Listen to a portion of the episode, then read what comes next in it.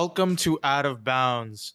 So now Summer League has started. We're getting to see our the rookies um in their first action of all summer. The Salt Lake City Summer League is going on right now. We have Vegas coming up next. Um, even though like the initial free agency period is over, we still have basketball action.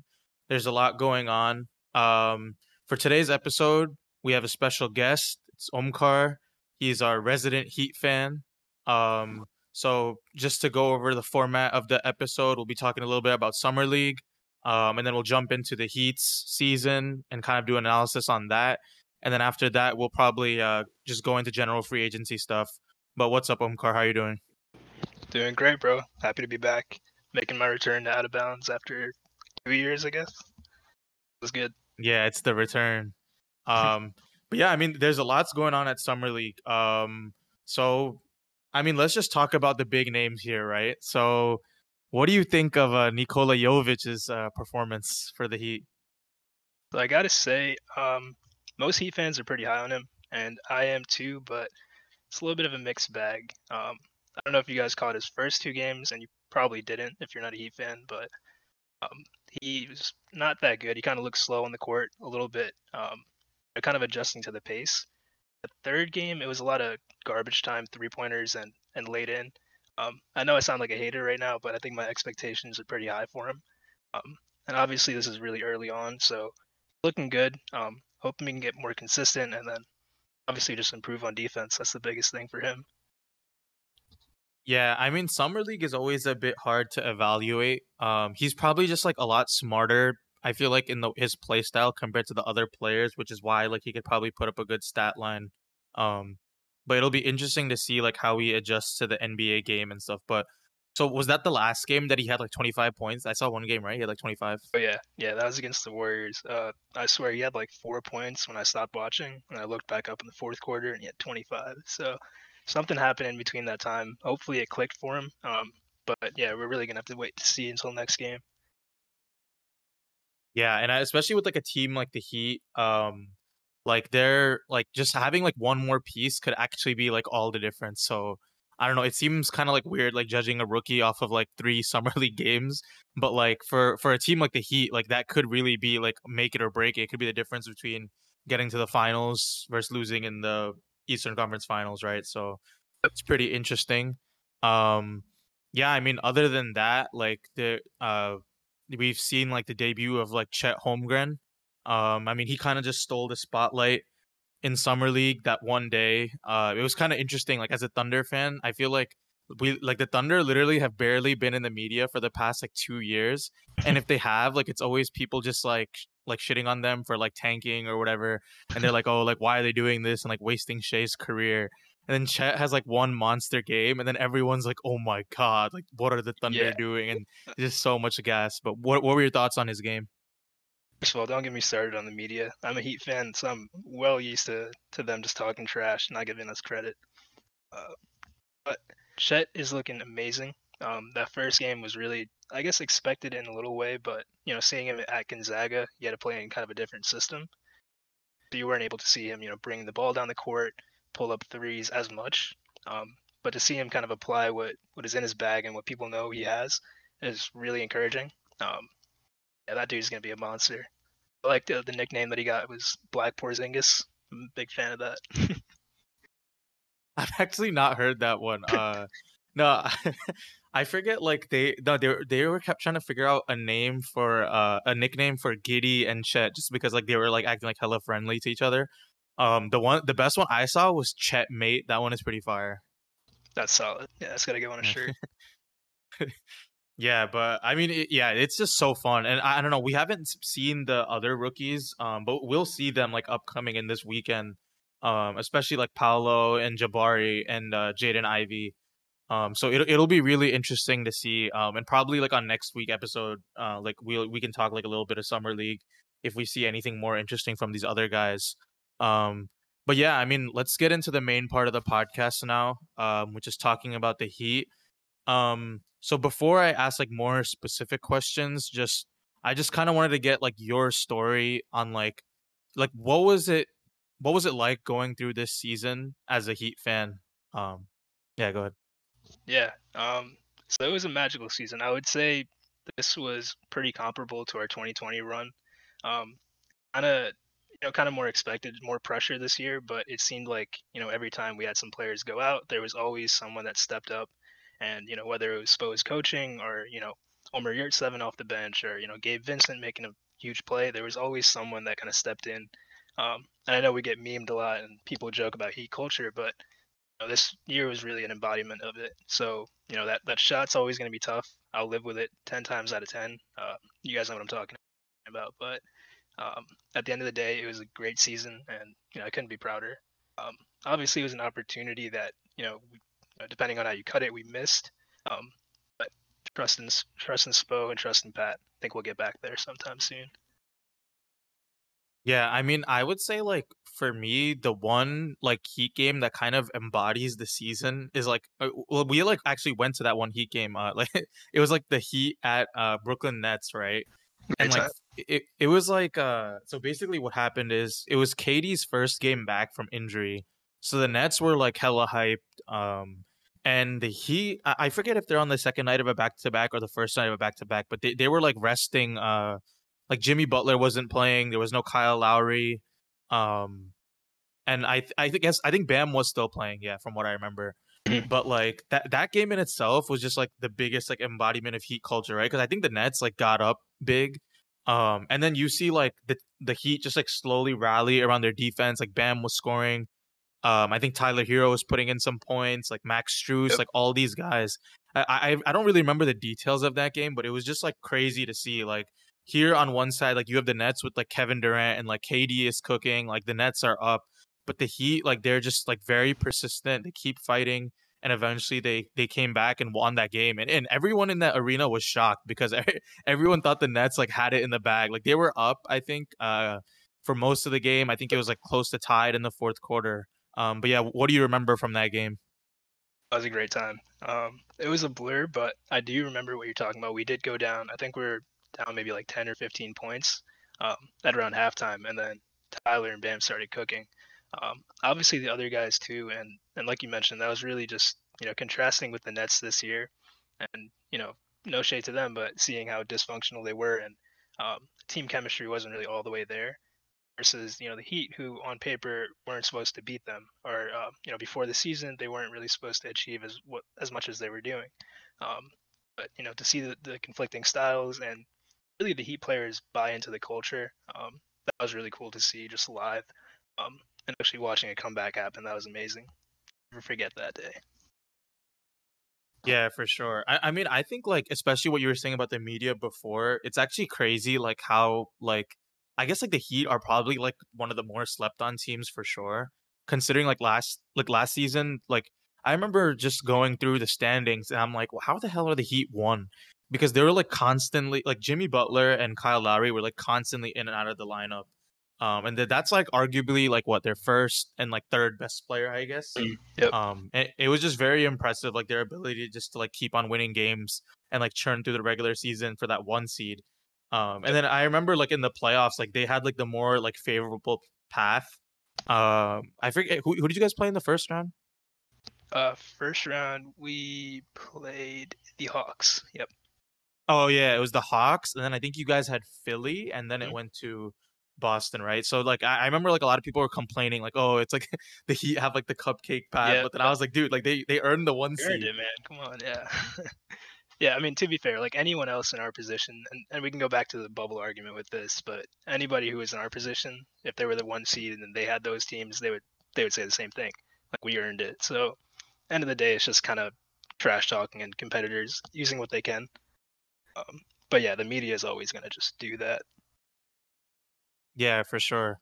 Um, so what was your like highest?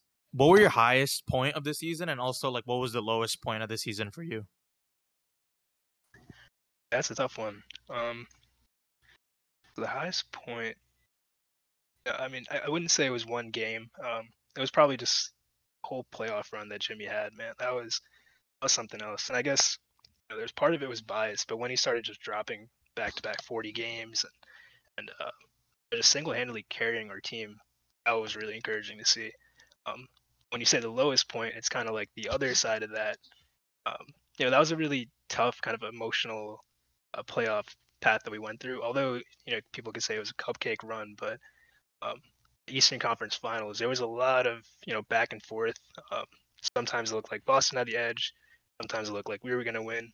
Um, that whole roller coaster was crazy, and um, I guess even within that, you can say there were high and low points. Um, even right before that shot that Jimmy took, we can call that a high point. We kind of came back and you know had a lot of momentum going, and then right after that shot, uh, worst feeling. Um, I guess zooming out, not just looking at the playoffs. Um, I don't know how many non-Heat fans would recall, but there was a four-game stretch towards the end of the regular season where we dropped four games, um, and then there was the infamous uh, Jimmy and Spo were, were about to fight each other on the court. Um, I think people would remember that moment. Um, that was definitely a low point. I think other Heat fans would agree that at the time it was kind of uncertain to see what would happen next. Um, the fight wasn't really a concerning part. It was really that we dropped those four games at the end of the regular season. Um, so looking back on it, that was something that did make the team stronger. But at the time, we could call that a low point for sure.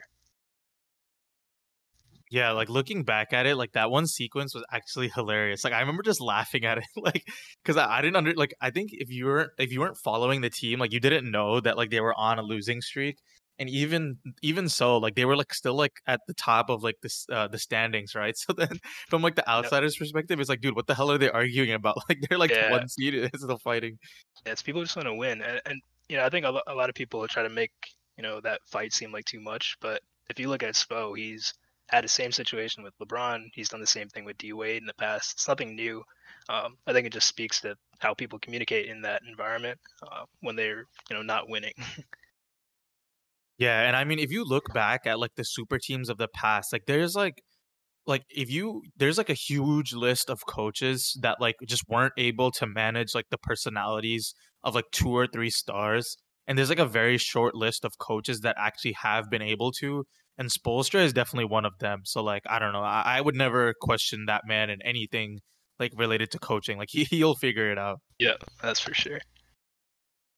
Yeah, and also like going back to what you were talking about with uh, like Jimmy Butler, like uh, I kind of like forgot like honestly like how great like his uh his playoff run was, and I remember like it, in the regular season like I forget what it was. I, I think it was in our playoff preview podcast when we were like talking about the Heat. Um, and I was just like, dude, like, can he like really score though? Because I forget, like, he had like some abysmal like three point percentage like during the regular season. Like, I don't know if it was from injuries or like maybe he's just not trying, but he he was like shooting like really bad from three point. Like, I think it was like twenty ish percent from three.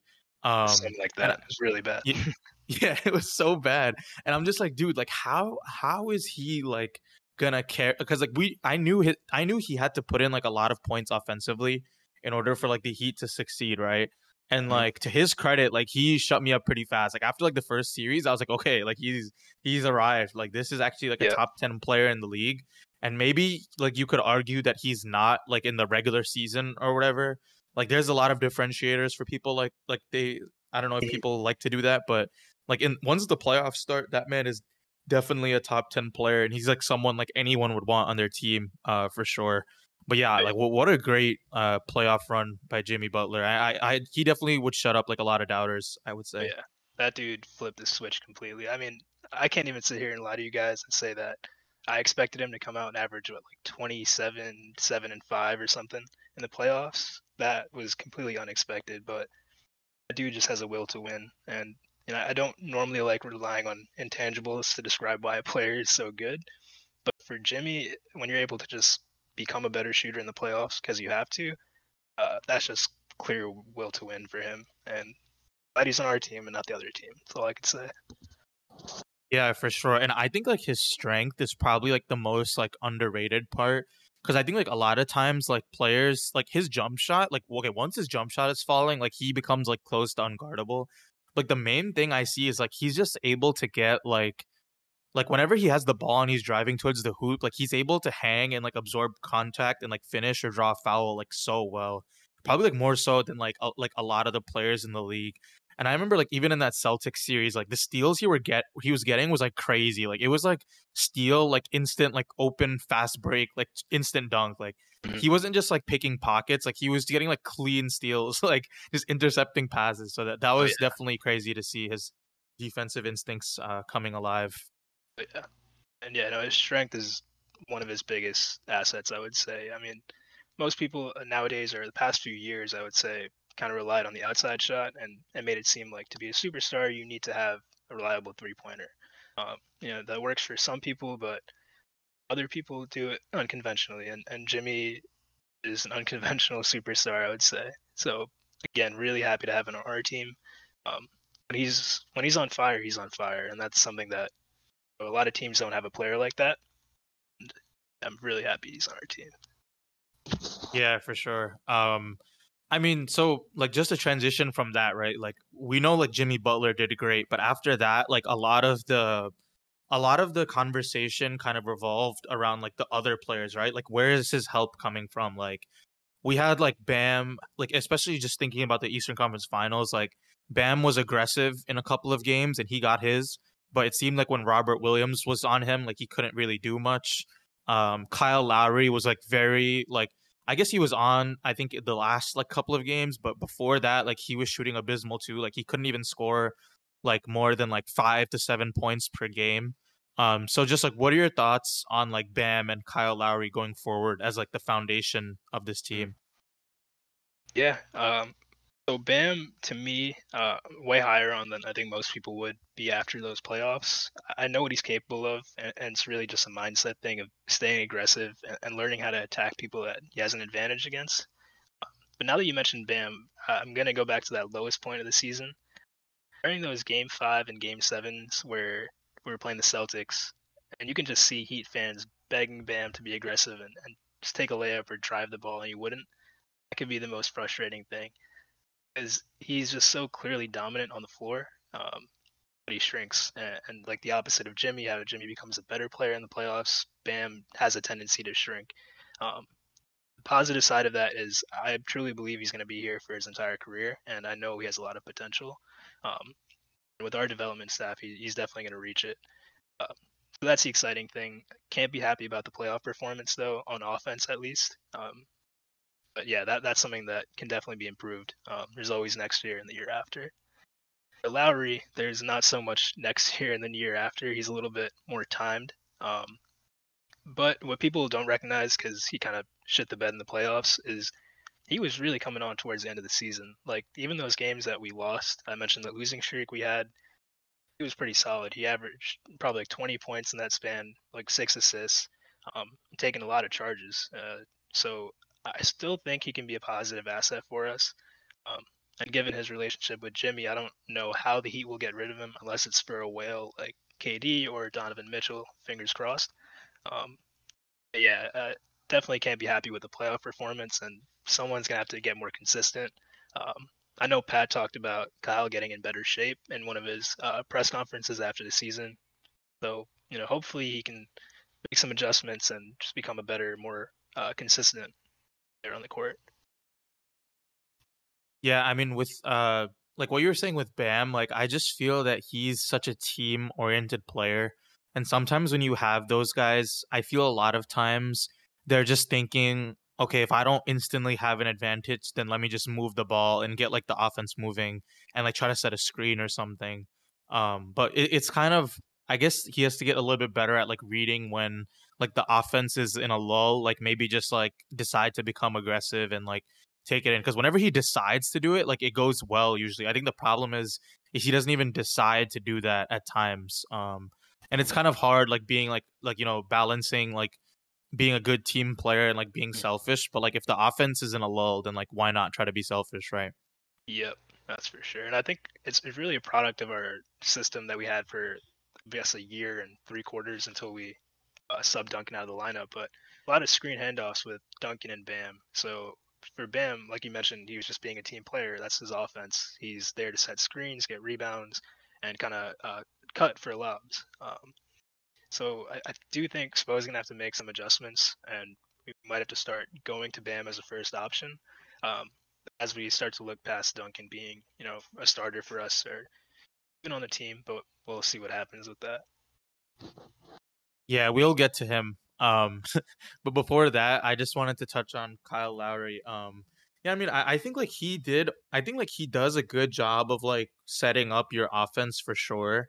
The issue is, is I think he has to score at least like over like ten. He should be scoring like ten to fifteen points per game. Like I think at this point, like demanding like twenty or like above fifteen is like a bit like it's just unrealistic. I think, but like if he just hits like ten to fifteen points, then I think like that could have like just him getting to that like threshold could literally be like the difference between uh like winning the Eastern Conference Finals, right?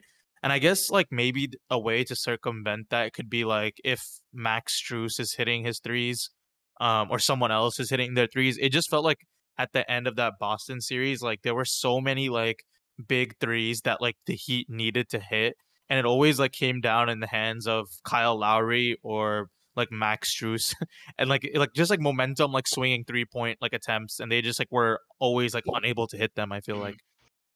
Yeah, yeah, I think it, it's a big part of its consistency, and I'll I'll trash Kyle for that playoff performance, but I'll also be fair. I know he was injured and coming off a hamstring injury and trying to perform and be effective in the playoffs is a hard thing to do. Um, but come on, man! Like he missed so many shots down the stretch, and any one of those could have put us in a better spot. Um, it is what it is, but it is something I do think that he can correct going into the off season. Um, we'll really just be able to tell oh, uh, when we're in next season, you know, whether he was actually putting in the work. Um, I really just think by how consistent he is. Uh, we've seen what he's capable of doing, and even if he's three quarters of that, uh, it's still just as impactful as long as he's consistent with it. Um, so I'm optimistic there. I don't think that Pat would trade him again unless it's for KD or Donovan Mitchell, uh, just because Mel and Jimmy are such good friends. But um, I do think he'll be a you know positive player for our team next year. Yeah, I mean, I agree. I think like maybe if he's like, I guess the injury, like, def, like his injuries definitely played a role in that. Um, but let's see if he can like have like a healthy season and like his his minutes definitely have to be limited in the regular season just to like kind of preserve his health. Um, but yeah, like moving on to like the other players. So yeah, you were mentioning uh like Duncan Robinson, right? So what do you think is like the whole vibe with him? Because he kind of, I don't know, it was kind of like sad. Like I think it was like the first game of the playoffs that he went like ham and hit like seven threes or something. That you guys like beat the Hawks, and it was just like okay, like he's he's arrived. And like I feel like if he could deliver like one of those games like every like series, then that's great. Like if he has one game where he hits eight threes, like the Heat are probably winning that game. Mm-hmm. And he just like blesses you with the game. But I think like the issue was towards the end, like his defense kind of played him off the floor. And then after that, like he barely got any playing time. And then even when he was inserted again, like just for like maybe like a spark on offense, like his confidence was just gone and his he just didn't look the same. Yeah, no, I agree. It's a hard thing to come back from. Like, imagine you're starting and you're getting every shot. You have the green light. You go off to the bench. You get like six minutes. If you miss a shot, you come out. Um, I can imagine that's a really tough thing to adjust to, especially in the playoffs. Um, you know, Duncan's kind of been doing this all year, and he was a guy that I really rooted for. His 2020 year was something I'd never seen before. He shot like 45% on the arc, up from the arc on high volume. Um, so that I'll never forget.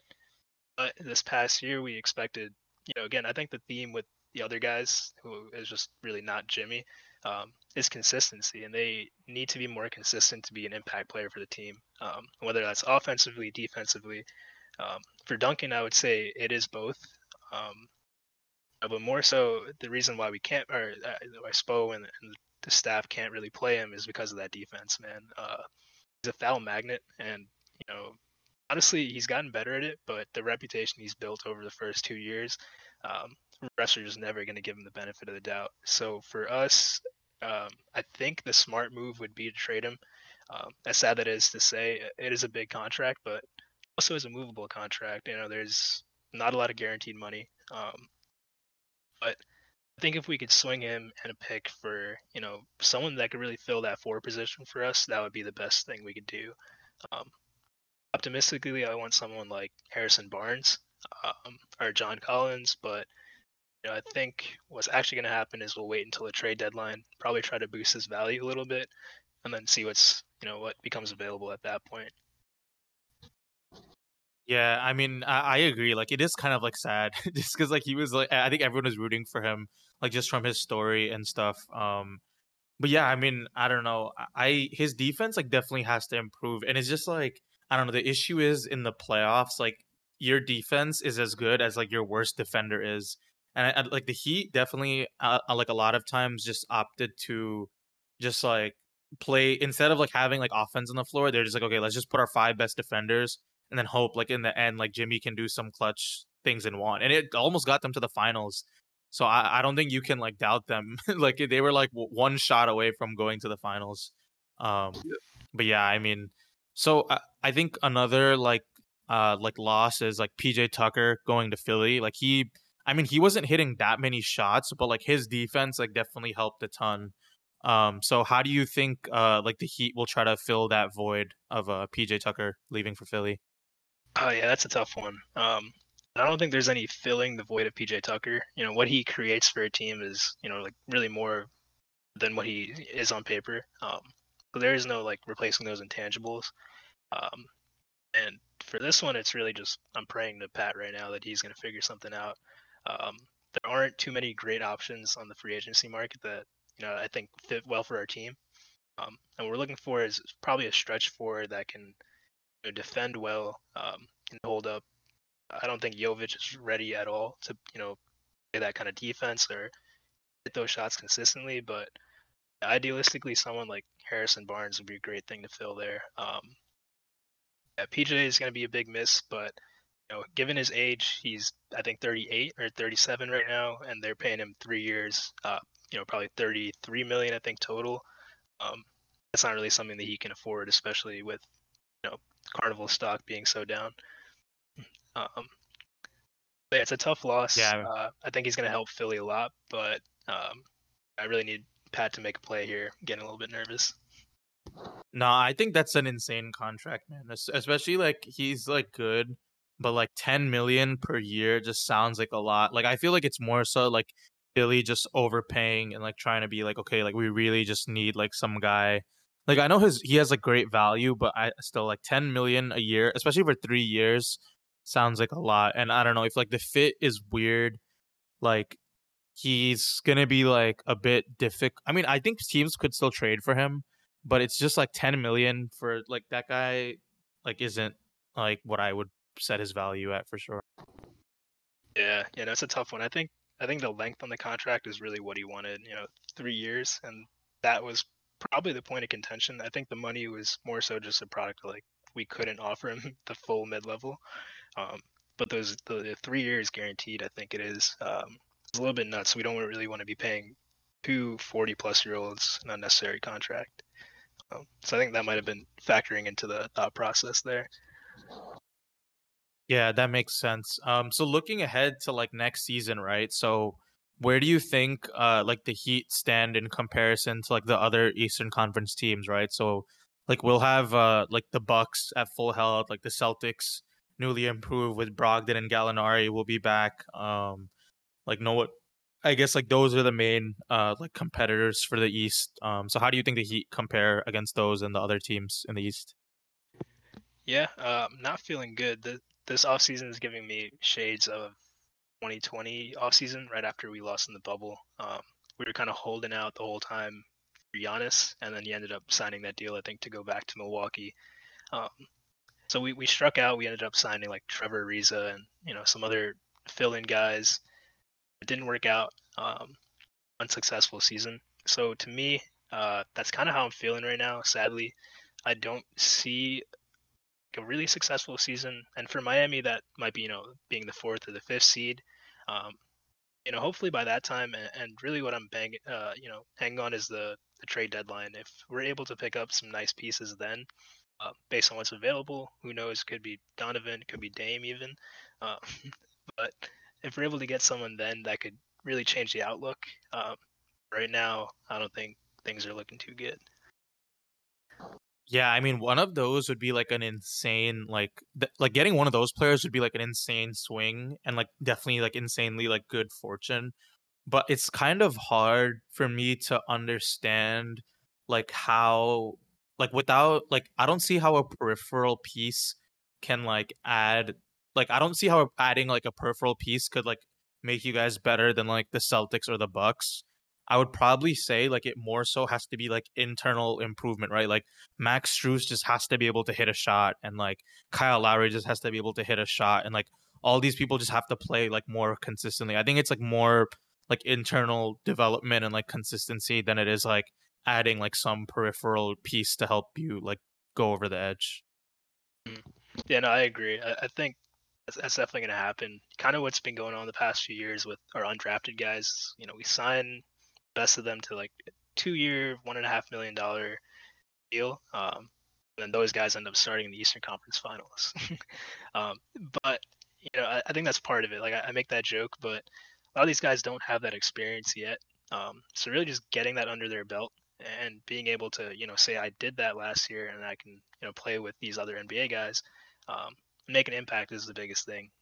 Yeah, you make a great point. I think those guys improving and just being way more consistent on both ends um, it take us to you know a better level. But to move the needle against you know, you know the, the, the Bucks, I don't know exactly who they signed, but I know the Celtics got Brogdon and Gallinari, which are you know really good pieces for their team.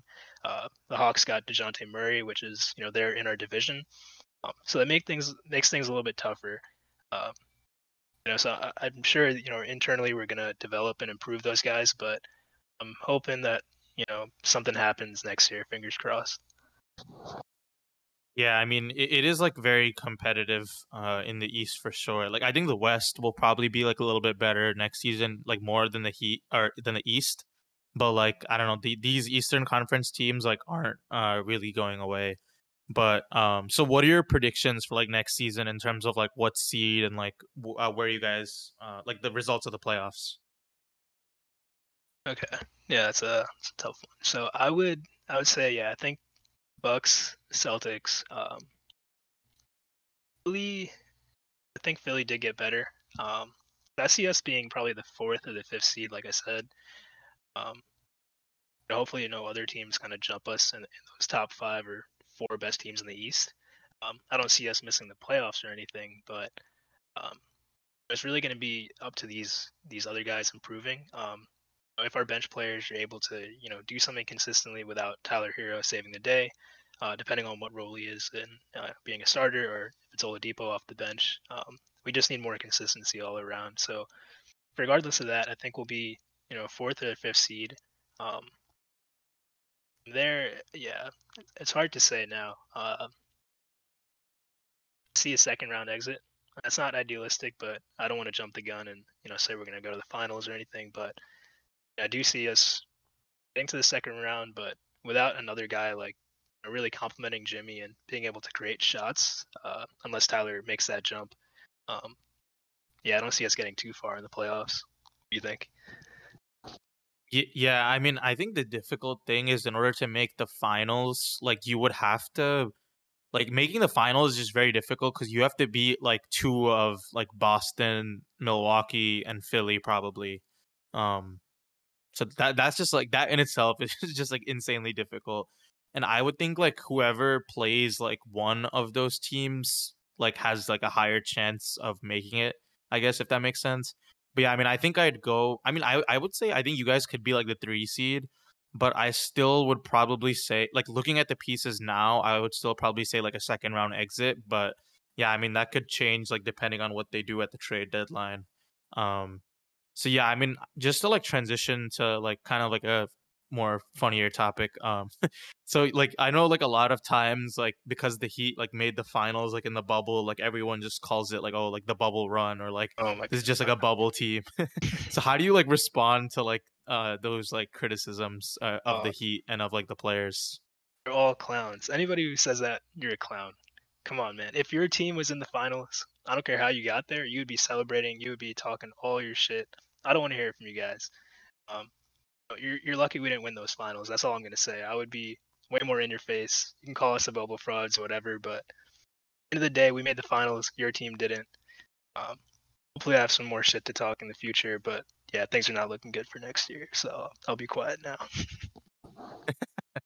Uh, it's I, I always just love asking that question getting people's thoughts on it. Like I'm thinking about doing like an actual episode where uh like they debate like whether the bubble was real or not. Uh, Oh, would- I think it'd be like a funny episode. It'd be a thirty for thirty in a couple of years. no, for sure. Um, but yeah, like let's just transition to like general like free agency stuff, right? Um, so like, I mean, like the biggest, uh, like before we get into like the bigger story, um, so like I just wanted to get your favorite like off-season signing, um, and then like maybe your least favorite off-season signing if you have one. I gotta think about that one. You have a favorite one? Maybe we can start with you. I'll have to circle back to that. Uh, I mean, like low key, I feel like the like I hate like admitting this, but like low key, I feel like my favorite one is like the the Brogdon to the Celtics. Like I'm, I I guess it's not a signing, I guess, or I think it was a trade, right? Yeah, Mm, but like yeah. I don't know. I feel like they didn't give up like any like useful piece on their team. That like they they didn't give up any of their rotation, and like a lot of times I felt like if they had one more guy who could like make shots or set up the offense, like it would be like crazy. Like it would be really. I mean, I don't know like how much of a play. I, like his, he's never be, really been put in a role where it's like, okay, Malcolm Brogdon, like just be a playmaker. Like Mhm. he's always more in like that score first role, and then like he'll get his assists like here and there.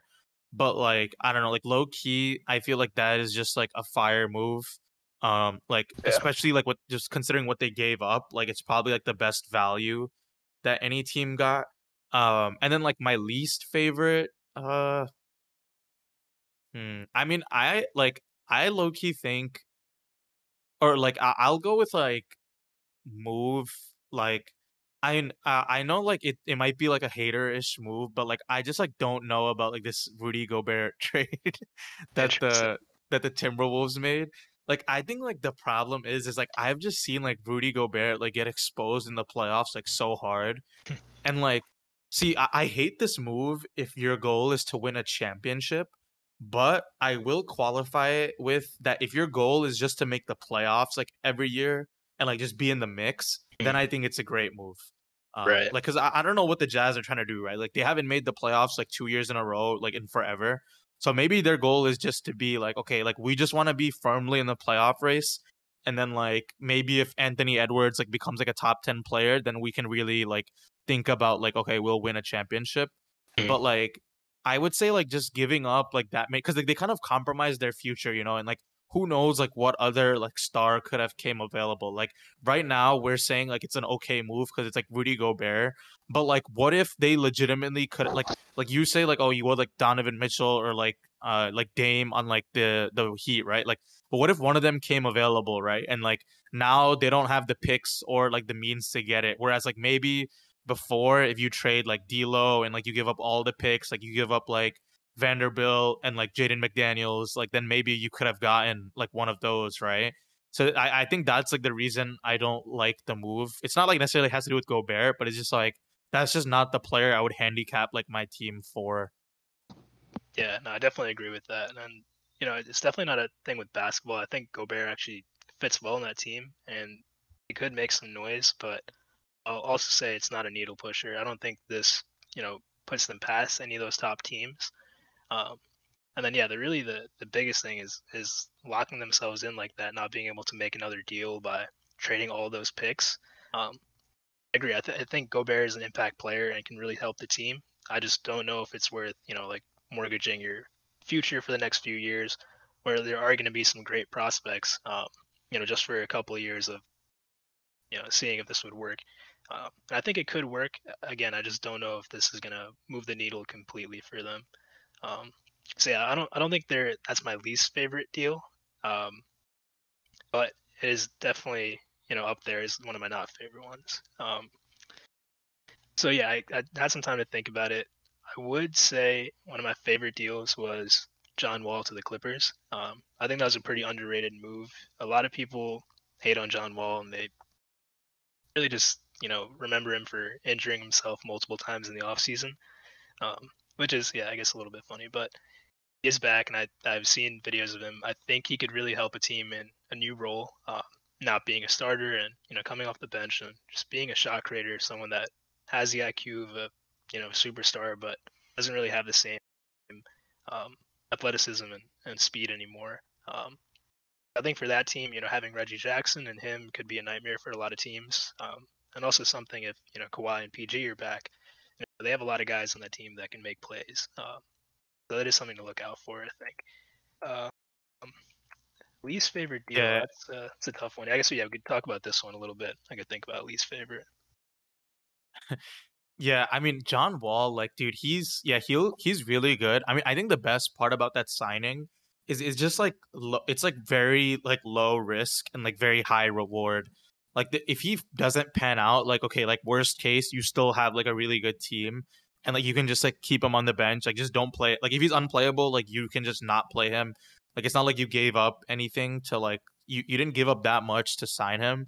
And like if he does pan out, then you have like a playmaker that like is probably like the only missing need on that roster and like in all these podcasts I've talked about like how high I've been um on on the Clippers like I just feel like they have like the best roster and like the only thing that can really like tear them down is like an injury or like a team like morale cons- or like a team like meshing concern which is like okay like I'd rather have that problem than like have like a tangible issue with my roster um but yeah, like let me know if you have like a a, a least favorite one. If not, like I have another favorite one to discuss.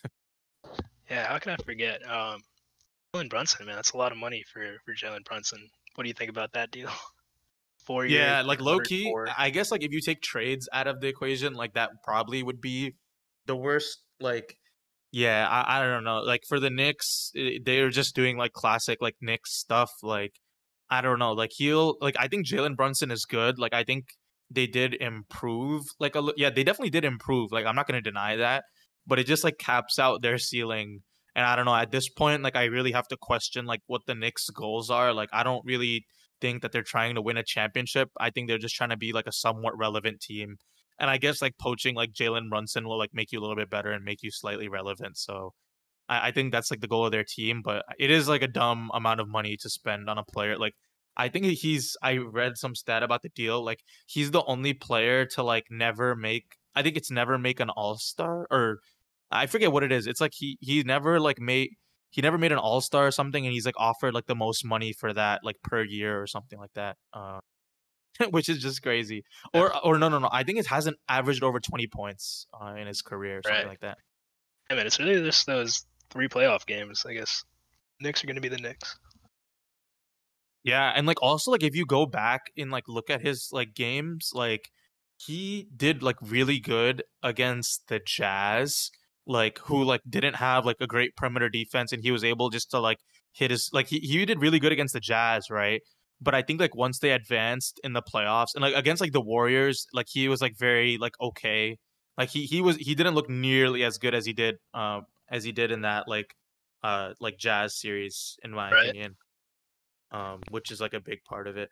But yeah, I mean to transition to the like other favorite one I have, dude, I love the the Lu Dort signing, man. Like the five years, like I think, I guess like you could argue about the money, but I think like I just love like the whole story of like him being like undrafted. Like I think it was like uh like yesterday, literally three day like three years ago yesterday uh is when he signed like his two way deal.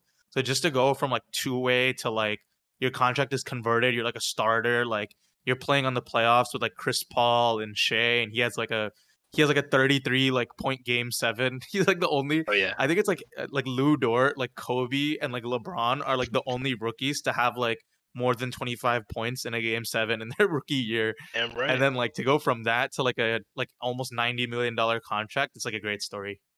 Yeah, no, dude, I forgot about Lu Dort. Uh, I think that's someone that every every team, like if- whether a fan, you're a fan of the Lakers or I don't even know who who your guys' rivals with, the Rockets, I guess.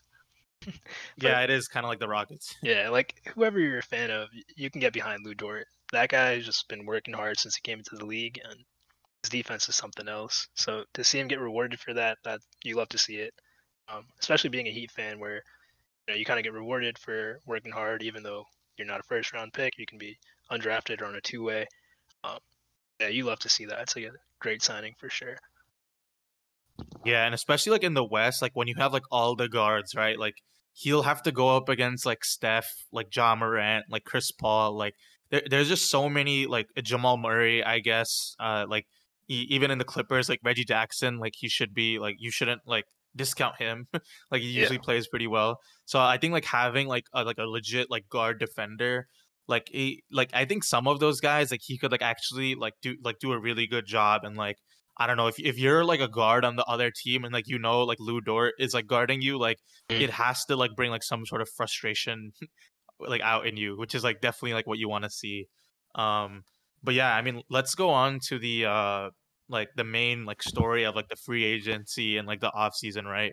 So what are your thoughts on like uh like Kate the whole KD situation and like him requesting a trade and like the whole Kyrie like he's gonna leave and then he's not gonna leave and then now he might leave again. Oh, dude, popcorn, man. Uh, I thought it was gonna be a boring off season, but Brooklyn is always gonna entertain. yeah, that's something else, man. I, I did not foresee that. Um, I guess a little bit from Kyrie, um, but you know, KD coming out and making that request was. You know, I guess you can you can say that is a KD thing to do. Um, you know, you just don't expect him to pull the same thing like three times, right? Um, I'm shocked, eh, but if the Heat can get get something for him or get get a deal working for KD, I'm very happy. Um, I know there's not a lot of suitors for Kyrie either, but you know, bring him to Miami. I think some Heat culture will do him good. Um, yeah, all jokes aside, I, I do think those both both those guys are extremely talented. Uh, KD obviously, but Kyrie, I think, um, popular opinion, he might be worth the headache. Uh, you know, with the COVID restriction gone, um, if those guys do end up moving uh, they could really help some teams. But the way things are going, it looks like it kind of fizzled down. And I think they're gonna stay for a little bit longer, right? Yeah, I mean, I, I, like with Kyrie, the issue is like there's definitely like I would say most of the teams are just like really scared. most of the teams are just like definitely like really scared to like trade for him. Like I feel like I don't know, the Lakers like connection is just like too strong.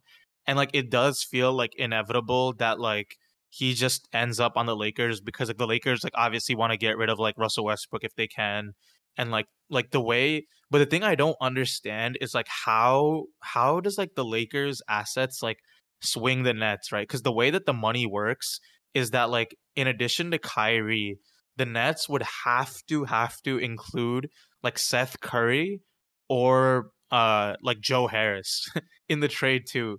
So like I don't get like why they would just bless the Lakers with that and give them like first of all Kyrie Irving who's like you probably trust him the most like the most with like LeBron.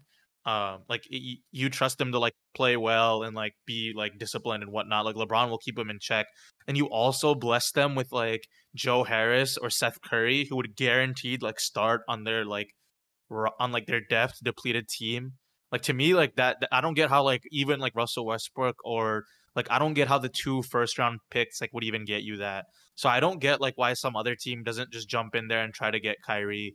Like I never really thought about him going to the Heat, but I think that would be a good fit actually. Yeah, honestly, I have no idea. You're you're right. Like the Lakers have no assets, and they're emerging as the front runners to apparently land both of these guys.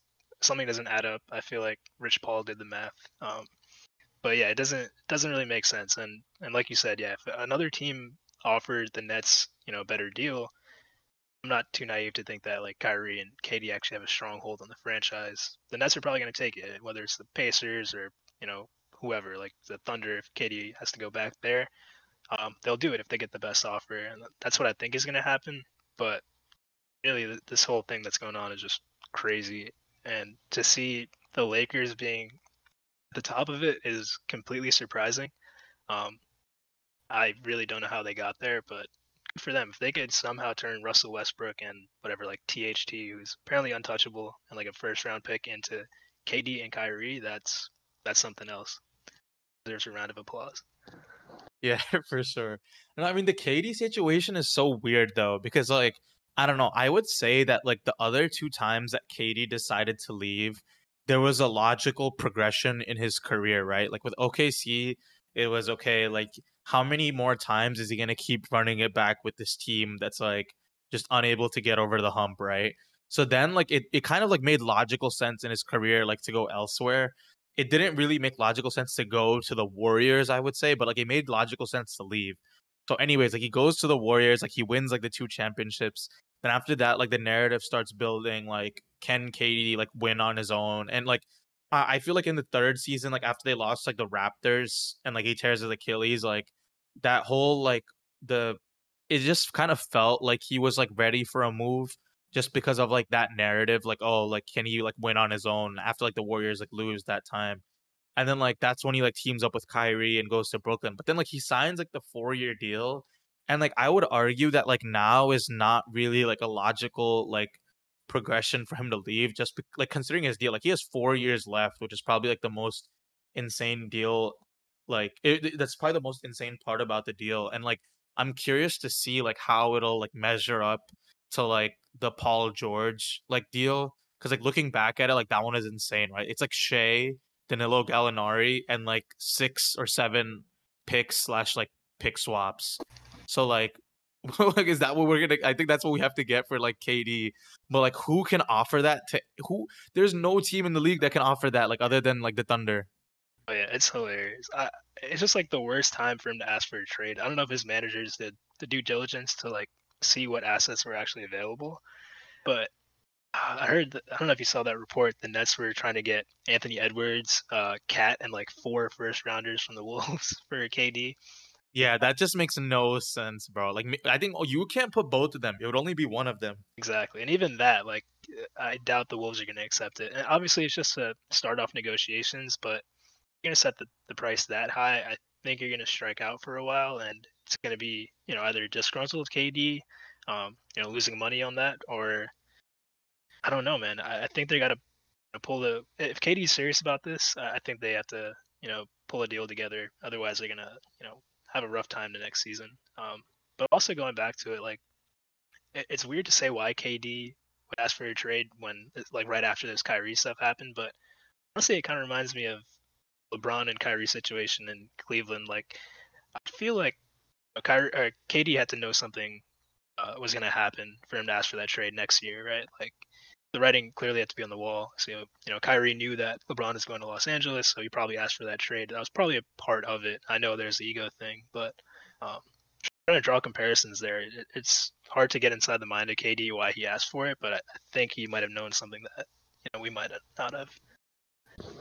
Yeah, I mean, I that's actually a really good point. Uh, like a lot of times, like we see like these random like trade requests. Like I remember when like uh like Russell Westbrook and James Harden were on the Rockets and then like like Russell Westbrook like requests a trade, and then everyone was like, "Yo, like why is Russ like leaving Harden?"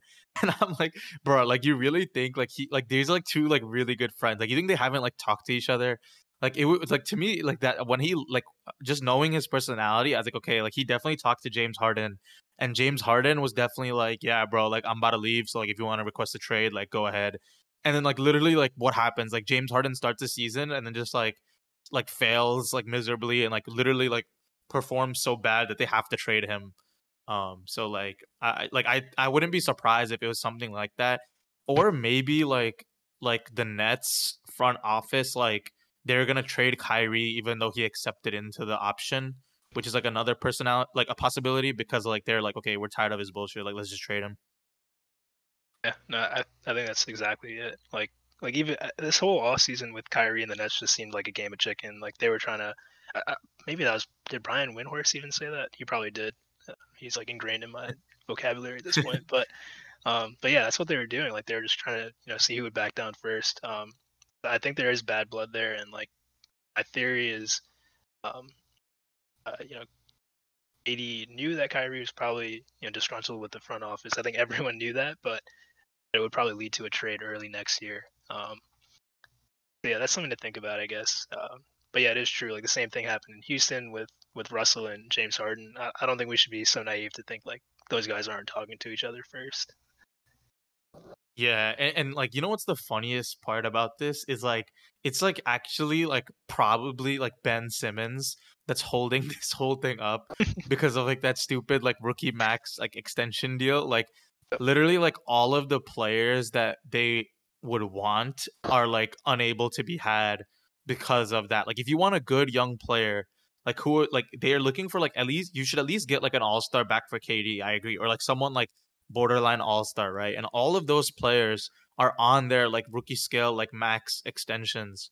So it's actually like hilarious that it's like Ben Simmons like causing like causing that as like a holdup. Because of that, like the the Heat can't trade like Bam Adebayo, like Karl Towns can't go there, uh, like Zach LaVine can't go there. Like th- there's just like so many names, um, like uh, like because of that that they just can't like all the good like desirable young players they pretty much can't get. Yeah. Um. So like I don't know. Like I, I like it, it's like an outside shot. Like, but what I was thinking is like if a team wants to trade for like Ben Simmons, like now is a good time to do it because like I don't know like how committed the Nets are to Ben Simmons and if they are, I don't know why. Mhm. But like if you want like a generational haul for Ben like for KD, you might as well just like try to offload Ben Simmons. Um Yep. but like I don't know, maybe the Nets are dumb and like they don't want to do that. Yeah, I, I think the Nets are struggling right now, and I'm sure every team is just trying to take full advantage of that. Um, so if a team's looking to get Ben Simmons, and honestly, I think I'm a little bit higher on Ben Simmons than other people might be, um, but in a bubble, like you can't freaking build the nets around him. He's gonna tear him to the ground. But if you put him in a Draymond role, he could be really effective, right? So there's a team that needs that one piece. Um, I think he could definitely be a good option. But and yeah, the Nets just shot themselves in the foot. It was funny to see. I gotta say that. Yeah, for sure. Um, but yeah, I mean, I think that's about it for all the topics I wanted to discuss. Uh, do you have any closing thoughts before we end the pod? No man, I had a great time. Yeah, thanks for having me on. Um, I will say, yeah, that, it was a great shot by Jimmy. If you're if you're hating on that shot, you can you know, kiss my butt. That's all I'll say. Yeah, man. Thanks for hopping on. Uh, we'll definitely get you again in the future. Um, but yeah, anyways, thanks for listening, guys. We'll talk to you next week.